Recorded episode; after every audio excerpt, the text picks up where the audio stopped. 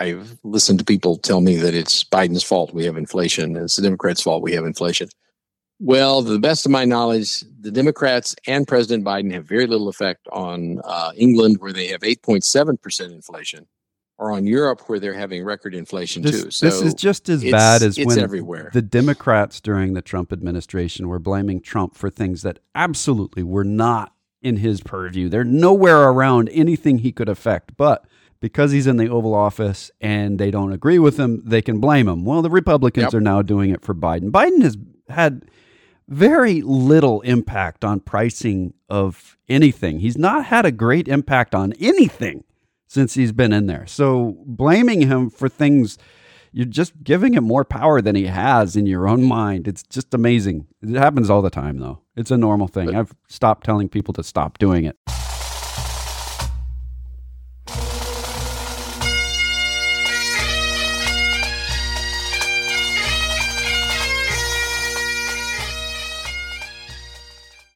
Once more onto the breach, dear friends. else fill the wall up with our English dead. Good morning, ladies and gentlemen, boys and girls, and welcome to another sort of semi kind of exciting episode of The Personal Wealth Coach starring Jake and Jeff McClure. McClure.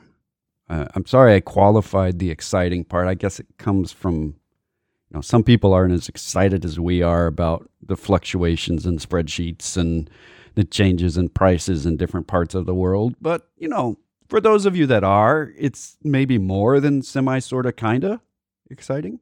For those of you that aren't, it's probably not even sort of, semi, kind of. So when you average it all together, that's what we're planning. Wait, wait, no, no, that's not. uh, hopefully, it'll be better than that. Ah, okay, this is the personal wealth coach, and we are hoping to talk to you about the economy, finance, maybe personal finance. You, If you average everything together, that's called the mean. And that's just mean of you to do that. ah, that's not nice at all. That's kind of the definition. Right, exactly. Yikes. Anyway, you're right. This is the personal wealth coach. And the personal wealth coach is not only a weird radio program with a couple of guys who do bad puns, and our it is also, and are bald and bearded. Yes. Uh, and the guy who said and bald first uh, has a black beard, and the guy who said and bearded has a gray beard. You haven't looked at my beard in a while. Well, it's got a. I'm looking at it right now. It's Yeah. got little streaks of gray in it, but it isn't. It's still mostly black. I would call it a black beard. Yeah, yeah, you, you you you could call it that if you wish. Just in comparison to your white beard, everything Mm. else looks black. So that's it's fine. And uh, the guy with the white beard is Jeff, and the guy with the not very white beard is Jake. Yes. Yeah, and we have been doing this for a long time. This kind of conversation has been going on between the two of us my entire speaking lifetime because the guy with the white beard is my dad. People often think we're brothers. We're partners, um, but and and maybe in a uh, philosophical, spiritual sense, we're brothers. Um, I would say eschatological, but that's all right. Oh, you would say words like that. Those have more than one syllable. Though the personal wealth coach is also the name of a registered in, an investment advisory firm based in Salado, Texas. that does portfolio management and gives investment advice. That is registered with the Securities and Exchange, the United States Securities and Exchange Commission, which does not in any way imply that they approve or anything else. It just means if if an investment advisory firm is reg- has to be registered, and in order to be, if it has over a hundred million dollars under management, it has to be registered with the SEC, and that's as far as it goes. Yeah, yeah. they don't say And- you're good. They do occasionally say you're bad to people, and that Oh, kind of makes yeah. headlines. Right. But, but you never hear that the SEC endorses a company. No, we're not endorsed by the SEC just because we, that's kind of like saying, I haven't gotten a ticket all year, and that means that the police think I'm nice. No, that doesn't say anything about what the police think. Well, the insurance company thinks I'm nice. yeah, the insurance Anyway. company likes me. Yeah. Uh, maybe they like me more if they I got more tickets because they could charge me more. I don't know. Anyway, back to the disclosures. Um, See, you just be- said yeah, just because we're registered to give investment advice, which is what we just said, the firm is registered to give investment advice. That doesn't mean that that's what this is. Investment advice is custom tailored to the person receiving it. Which is really hard to do in a podcast radio environment. I mean, we could do it, but it would have to be like a direct broadcast. It would be like a narrow cast. So that's more like a phone. This is not a phone or a team. But we're not phonies either. And we're not phonies. So uh, we don't give uh, investment advice on the air. We give education on the air. We're trying to give you the tools to know when you need advice. Uh, hopefully that will be helpful. Say that 10 times fast. Uh, and the information that we receive or that we disseminate on this program.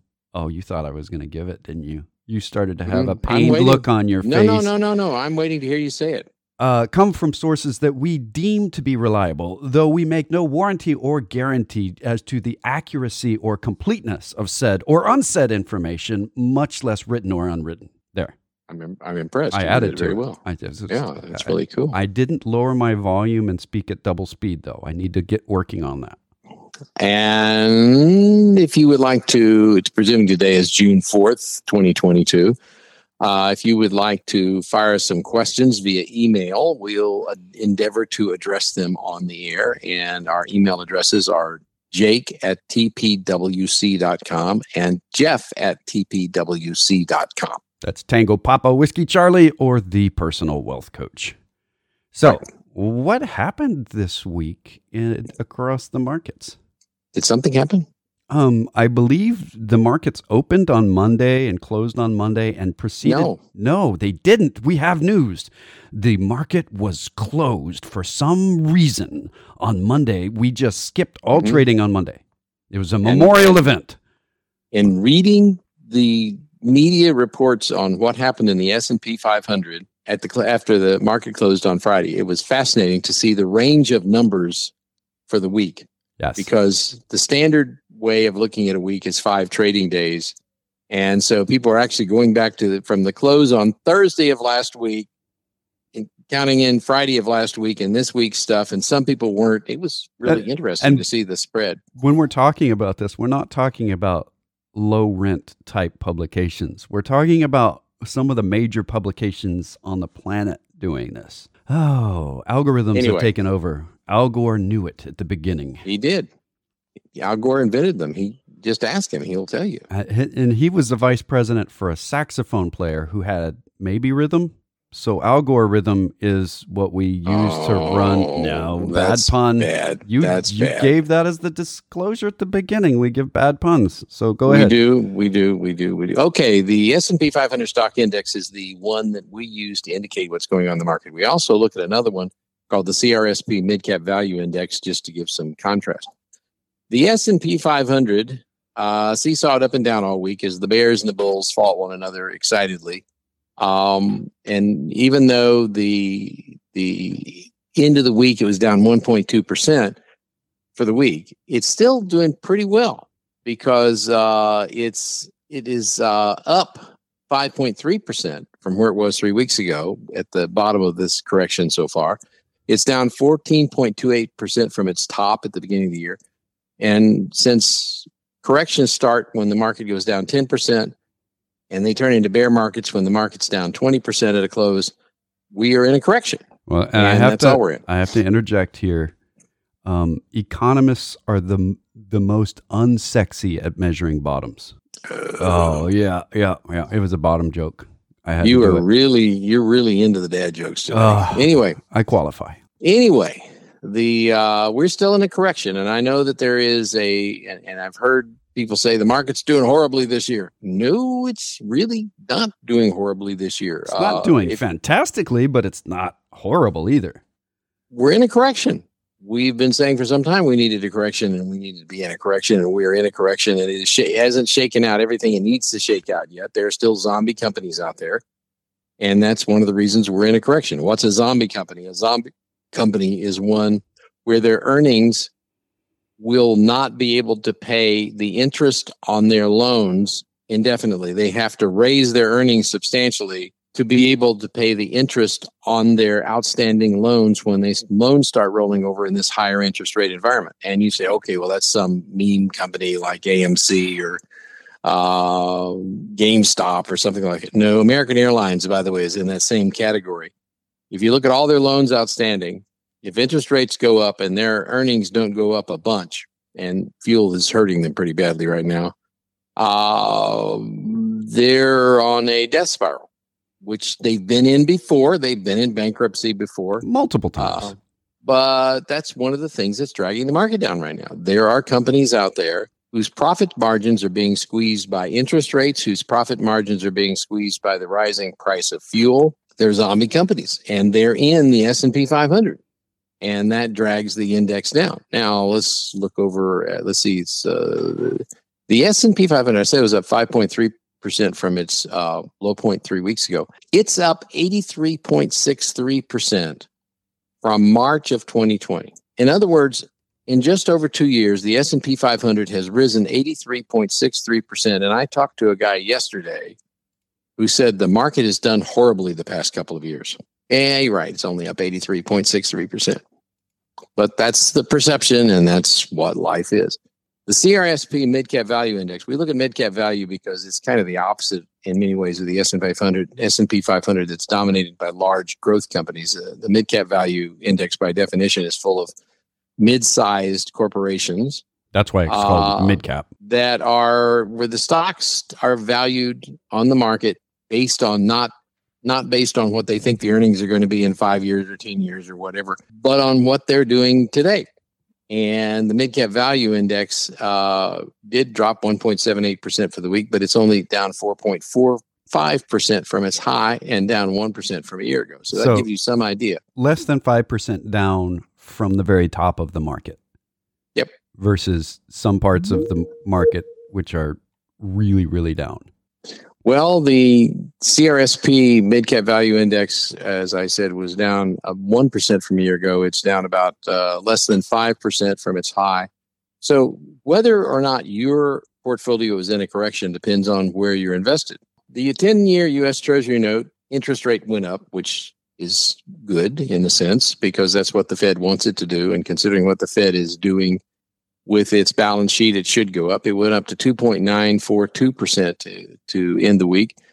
That's about twice the yield it carried at the beginning of this year. The uh, yield curve is positive. 90 day T bill is at 1.185%, and the 30 year Treasury bond is at 3.096, with the 10 year being in the middle at 2.942. Why that is that means, important? It means it's it's got a higher yield for a longer maturity. If you make a right. long term loan, you get a higher interest rate than when you make a short term loan. That's very healthy. And it's just the reality is that uh, a positive yield curve is a good sign because recessions are so far in the 20th century uh, since we've been since we've had treasury yield curves our 20th and 21st century um, recessions are preceded by inverted yield curves and we don't have an inverted yield curve. It's that simple. So we, it's kind of like a barometer. The yield curve is very much like a barometer.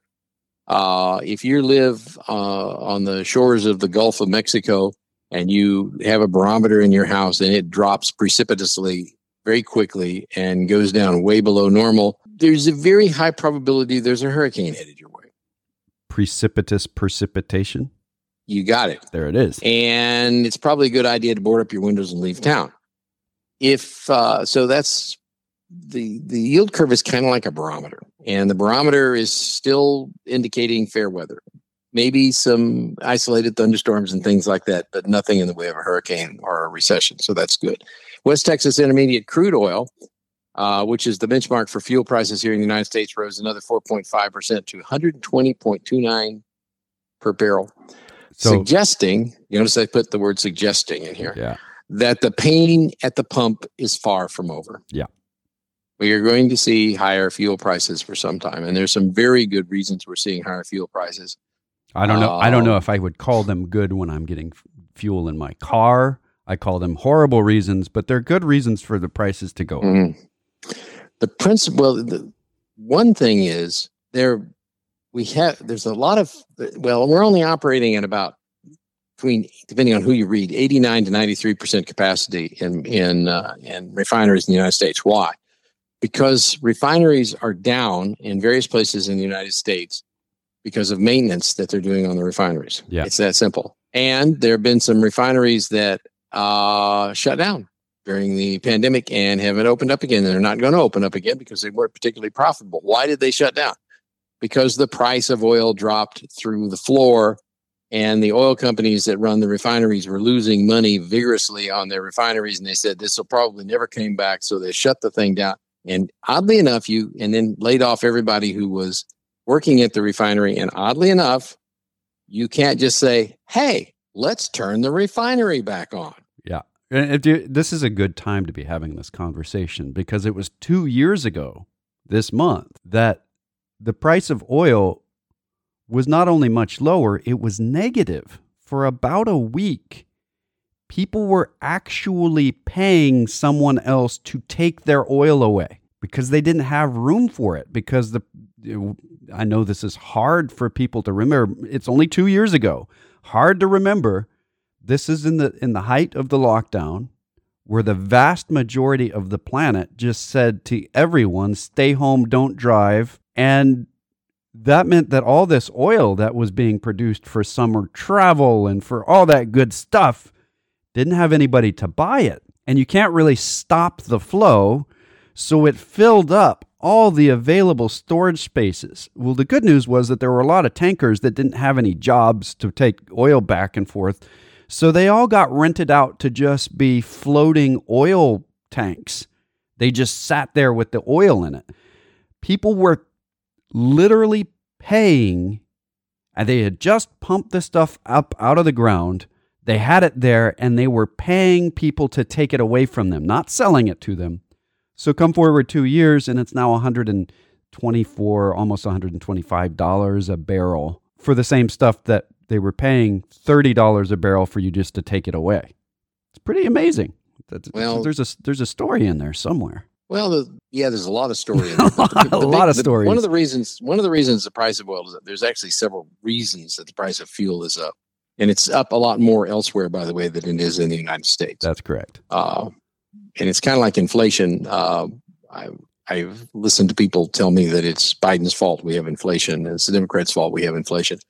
Well, to the best of my knowledge, the Democrats and President Biden have very little effect on uh, England, where they have 8.7% inflation or on Europe where they're having record inflation this, too. So this is just as bad as when everywhere. the Democrats during the Trump administration were blaming Trump for things that absolutely were not in his purview. They're nowhere around anything he could affect, but because he's in the Oval Office and they don't agree with him, they can blame him. Well, the Republicans yep. are now doing it for Biden. Biden has had very little impact on pricing of anything. He's not had a great impact on anything since he's been in there. So blaming him for things, you're just giving him more power than he has in your own mind. It's just amazing. It happens all the time, though. It's a normal thing. I've stopped telling people to stop doing it. And we've said this before, but I still get questions about why is the price of fuel up when we have plenty of oil in the United States? Well, because we're exporting a lot of the oil. Well, the question comes back then why are we exporting oil? We're exporting oil because the people in Europe and Japan and lots of other places are willing to pay a lot of money for oil. I, have got and a if, great parallel. If you're in a free market, if you're in a free market scenario, and we are in a free market economy, the oil company says, okay, if somebody in Europe, by the way, if you look at the price of Brent crude, which is the equivalent of West Texas Intermediate, uh, it's higher than it is here in the United States. Why? Because of shipping costs from here to there people are willing to pay a lot of money for oil someplace else then the oil company to the degree it can is willing is going to ship oil to somewhere else and you're going to have to match their price if you want oil yeah there's a gasoline. there's a great parallel here. At the beginning of the pandemic uh, everybody was hunting what are we going to do? We got to v- get vaccines. We got to figure something out. Vaccines are under development. What's going on? So uh, the united states kind of paved the way for a sort of unknown company to work on the vaccine, Moderna. The Germans said, hey, we're going to take our top of the line company besides Bayer. Pfizer's up there. It is one of the best in the world. We're going to make the, the, the vaccine. And so there's neck and neck race between the Germans and the Americans. And they got there at about the same time. And then the Americans got a lot of vaccines, and the Europeans were told to wait. But wait, wait a minute. Pfizer was making more vaccines than Moderna. What what happened there? Well, we were willing to pay more for it. The United States was willing to pay a lot of money for the vaccine, and the Europeans weren't. They waited. So we paid the money for the vaccine and we got it first. In Europe, they're paying more money for gasoline now. They're paying more money for natural gas. They're paying more money for oil. Has something to do with a really bad neighbor. And there's like a tree ordinance where a tree was over a property line. Or no, wait, that's a tank ordinance. Sorry.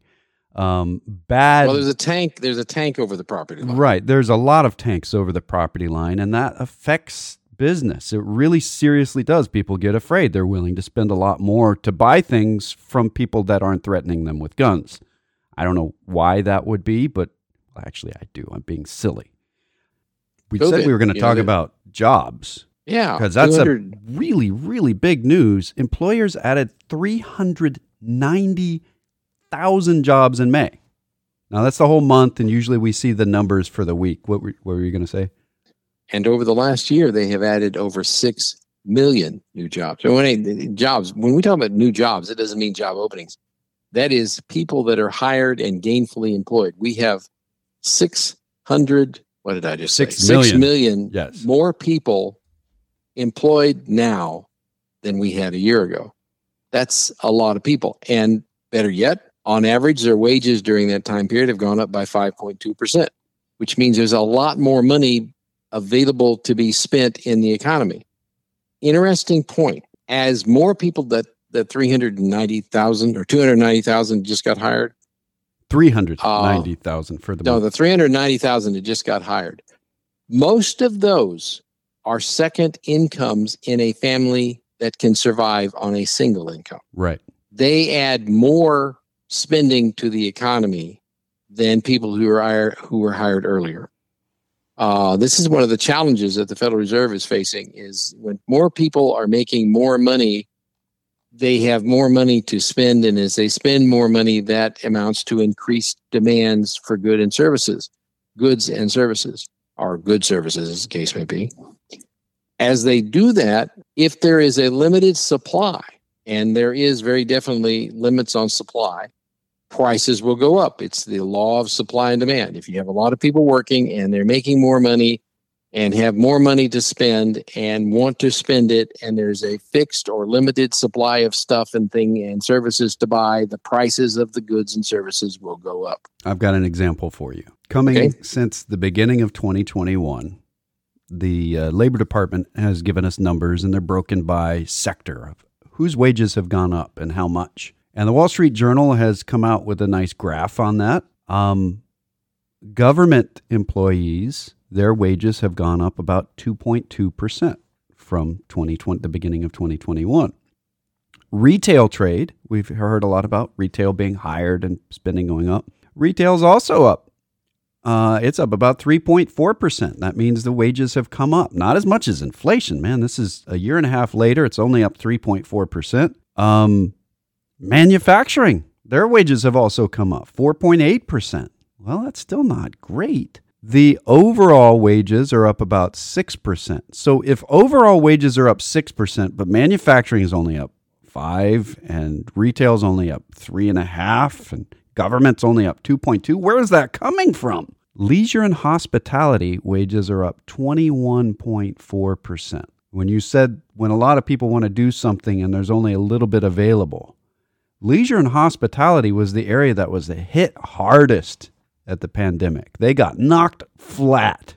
A lot of people went out of business. Nobody was available. I mean, hotels were empty, uh, just empty. Nobody in them for months and months and months and months. Well, what does that mean if you worked there? Well, you got laid off. You didn't get paid. Or if you did, it was because of a government handout for, to your corporation and that doesn't feel good.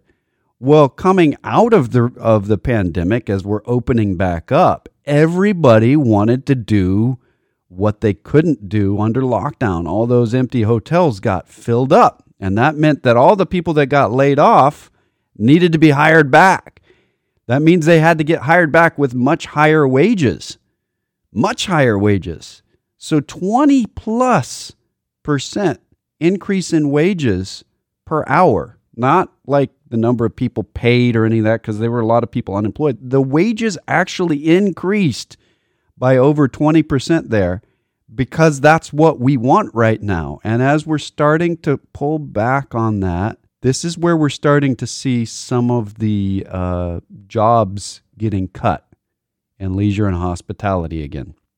So just keep that in mind going forward when people talk about this record amount of hiring and how it's going. And we're starting to see more jobs in manufacturing and prices starting to come up faster in those areas and prices starting to come back down into reasonable areas in leisure and hospitality because people are starting to get that out of their system. There's still a lot of people that want to go on vacation that haven't but this idea of going on four major vacations in a year because you skipped last year, that's not what we're seeing anymore. People are still wanting to go on vacation, but not four times as much as they did in a normal period. It's a minor point, but to an economist, it's pretty important. Headline inflation from the consumer price index is eight point something percent. Uh-huh. But real inflation hasn't gone up that much. No. Here's why about a third of the consumer price index is the theoretical rental value of your house if you own a house. And you're probably, if you own your house, are probably living in it rather than renting it out. Right. Uh, so when you see the CPI at 8 point some percent over a 12 month period, it largely is reflecting the fact that houses have gone up in value a whole bunch over that time period. And, and mo- um, most people the, don't buy a new car every year as well. And there's a right. big proponent of car prices in that. So if you didn't buy a car in the last three years, you probably haven't felt that particular sting. The, there's another another measure that's called the PCE, uh, which is the actual way people spend. We don't instead of having a fixed basket of goods and services that the CPI does, the PCE measures how much people are actually spending in a month or a quarter. It's called the personal uh, consumption. On what, right, on what the, and on what they're spending it on. In other words, if people buy more chicken, then it looks at the price of chicken. If people buy more beef, it looks at the price of beef more, and it weighs it according to where people actually spent their money. It comes out after the uh, consumer price index, and it doesn't get the headlines. It's running about six percent right now, and that's so that's the overall about, wage increase is about six percent. Right. So we have about a 6% wage increase. We have about a 6% inflation increase. They are neck and neck. That is good. Now, if the wage increases start to get ahead of the um, uh, increases in, in in the PCE, then we will have a problem down the road. And and the having other, said it's good, if you work for a government employer of some kind and your wages are up two percent and your expenses are up six percent, it doesn't feel good. We understand that but at the end of this year, you'll get a big raise. Yeah, because governments are about to have to give a lot of wages to their employees, yeah. or they're going to lose them all. You'll probably get an eight percent raise at the end of the year if you have an inflation uh, number tacked on to your. So if you're in the uh, Defense Department, if you're in the military, you're probably going to get a raise. You're already seeing it across the country in teachers. Big movements to give teachers raises because they've been locked in the low rates for a long time. So we're about to see a lot of wage changes that haven't happened yet. So if you're a government employee, just hopefully being patient won't hurt you.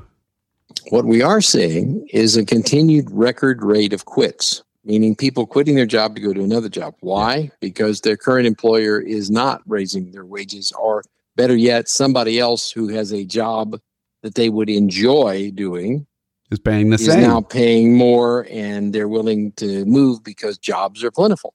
And the quit index is pretty high.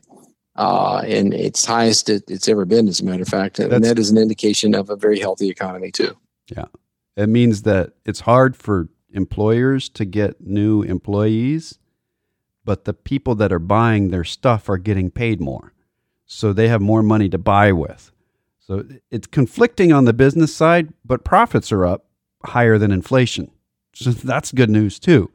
Uh, so kind of across the board, we're seeing a lot of good stuff. Um, what we say every day, every week, no matter what the conditions, make sure your savings are in order. Have a good emergency savings position no matter what. Um, keep your debt within reason. Make sure it's stuff that you're actually using rather than consuming that you put on debt.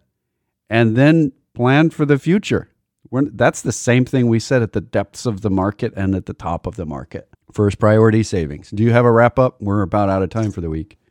Well, I wanted to add one more thing and then I'll do my wrap up. The uh, Morningstar is stating that the broad value of stocks traded in the United States is at 0.87 times market uh, fair market value.